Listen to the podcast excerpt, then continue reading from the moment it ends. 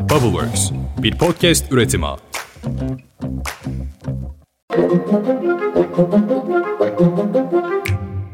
Günaydın. Bugün 3 Temmuz 2023. Ben Özlem Gürses. Bubbleworks Medya ile birlikte hazırladığımız 5 dakikada dünya gündemine hepiniz hoş geldiniz.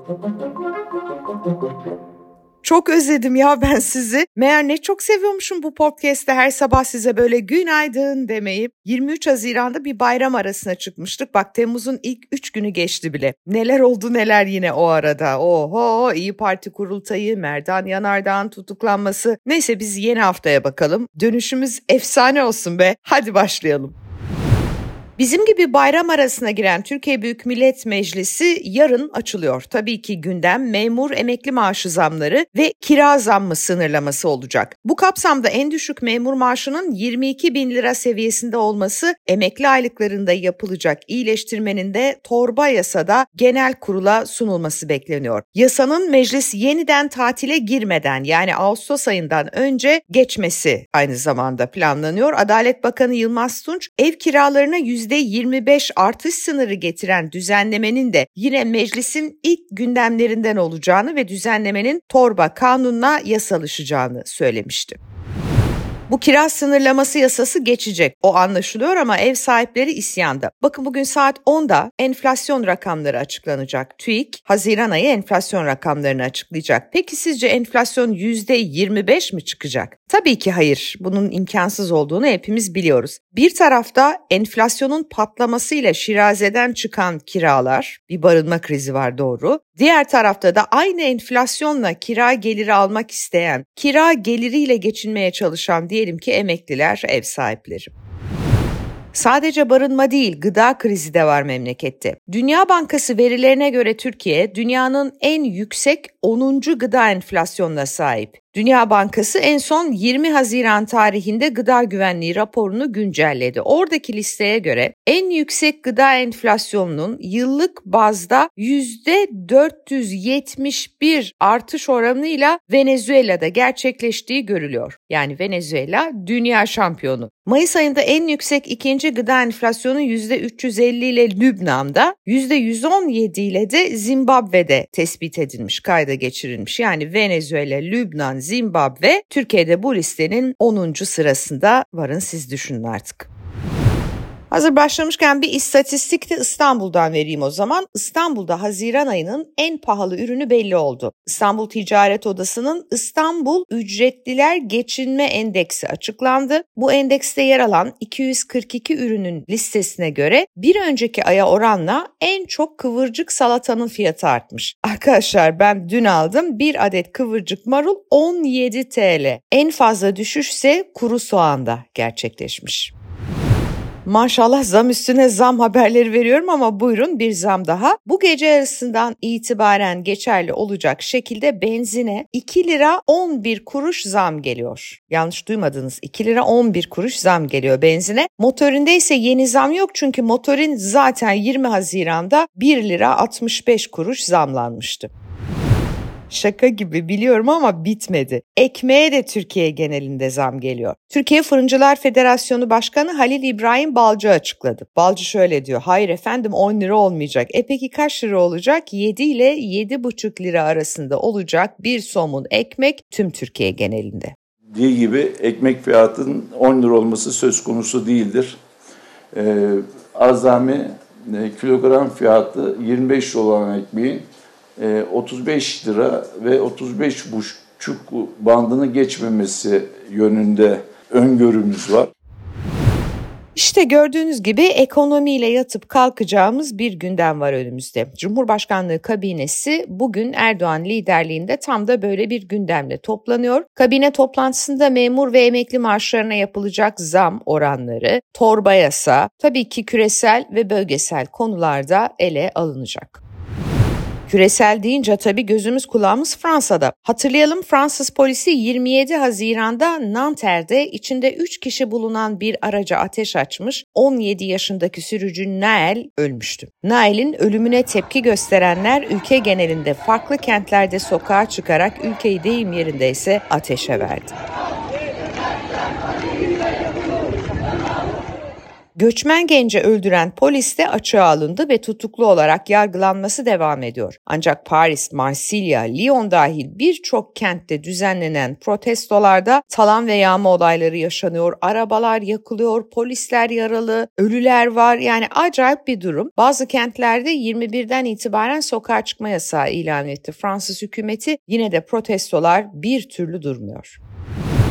Açıkçası Fransa'da Cumhurbaşkanı Macron liderliğinin en zor sınavlarından birini veriyor. Macron önce öldürülen gencin yanında bir tutum aldı olması gerektiği gibi. insan haklarından söz etti, polisi eleştirdi. Ancak eylemlerin başlamasıyla birlikte bu sefer polisin yanında yer aldı ve Fransa özel kuvvetlerini bile devreye sokmayı düşündüğü söyleniyor. Macron'un olağanüstü hal ilan etmek falan gibi en sert tedbirler bile masada. Fransa'daki protestolarda şu ana kadar kamusal alanda 871 nokta kundaklanmış. 577 araba yakılmış, 74 bina hasar görmüş. Üstelik olaylar İsviçre ve Belçika'ya da sıçradı. Göçmenler ve gençler sadece polis ve hükümet karşıtı eylemler için değil, yağma ve hırsızlık için de sokağa iniyor. Tüm Avrupa ve elbette Türkiye gelişmeleri endişeyle takip ediyor.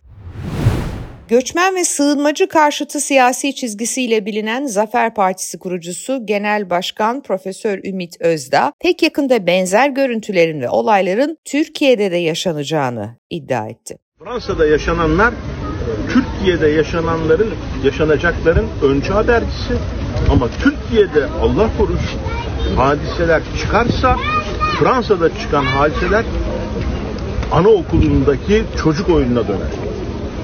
Çünkü Fransa'da terör örgütleri silahlı bir şekilde altyapıya sahip değiller. AK Parti sözcüsü Ömer Çelik ise olayları Türkiye ile mukayese etmek kötü niyetli bir yaklaşım açıklamasını yaptı. Ömer Çelik sosyal medyasında Türkiye'nin insani değerlere dayanan göç politikasıyla Fransa'nın sömürgeci politikalarına ve ırkçı şiddete duyulan tepkiyi mukayese etmek şuursuz ve kötü niyetli bir yaklaşımdır diye yazdı.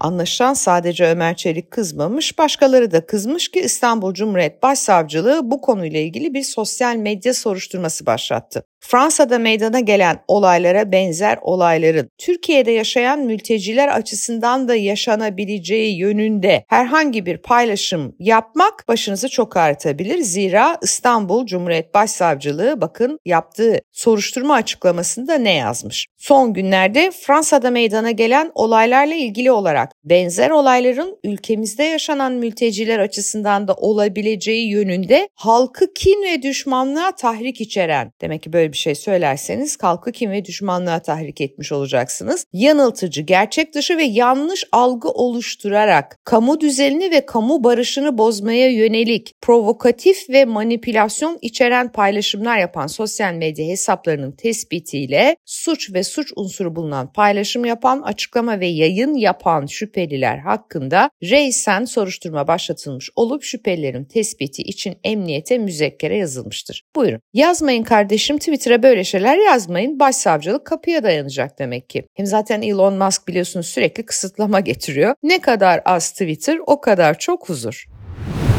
Bir yasak da muhtarlıktan geldi. Yok bu Fransa ile ilgili değil, bu kadınlarla erkeklerin birlikte bir arada eğlenmesiyle ilgili. Bursa'nın Büyük Orhan ilçesine bağlı Karaağız mahallesi. Şimdi mahalle oldular ama aslında bir köy burası. Bu köy muhtarlığı ve Karaağız Yardımlaşma Derneği bir araya gelmişler. Yazılı bir açıklama yapmışlar. Kadın ve erkeklerin eğlenmesini yani birlikte eğlenmesini yasaklamışlar. Muhtar Hayri Sönmez'in sosyal medyadan paylaştığı kararda aynen şöyle yazıyor. Köy düğünlerimizde, sünnet cemiyetlerimizde, davetiye kartı haricinde yazma, çorap, gömlek gibi davetiyeler yasaklanmıştır. Düğünlerimizde, kınalarımızda, sünnet cemiyetlerinde, asker eğlencelerinde erkek kadın karışık oynanması, dans etmek anlamında söylüyor. Dinimiz açısından ve köy halkından gelen şikayetler üzerine uygun olmadığı görüşüne varılmıştır ve böylece bir yasak getirmişler arkadaşlar. Dünden itibaren yasak yürürlüğe girmiş muhtarlık kararıyla. İşte o kadar.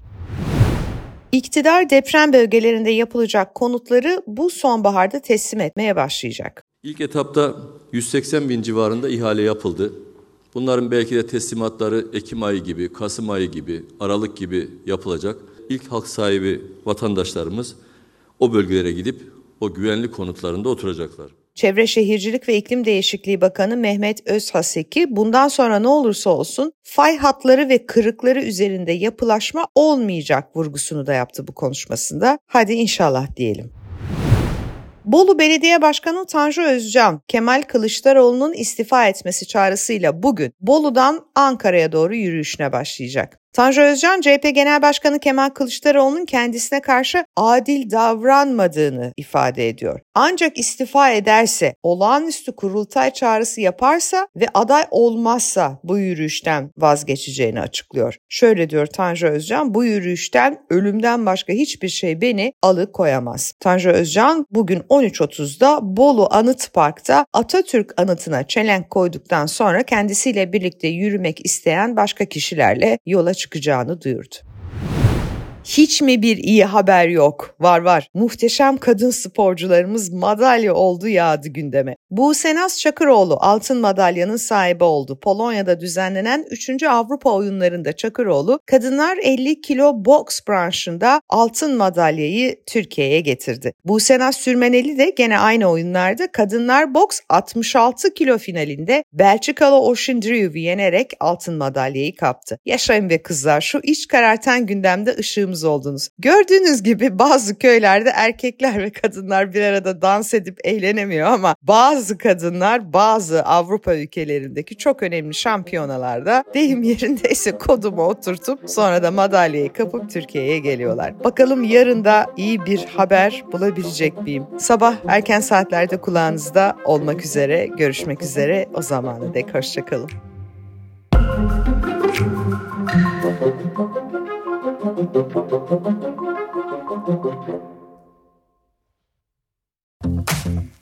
Bubbleworks bir podcast üretimi.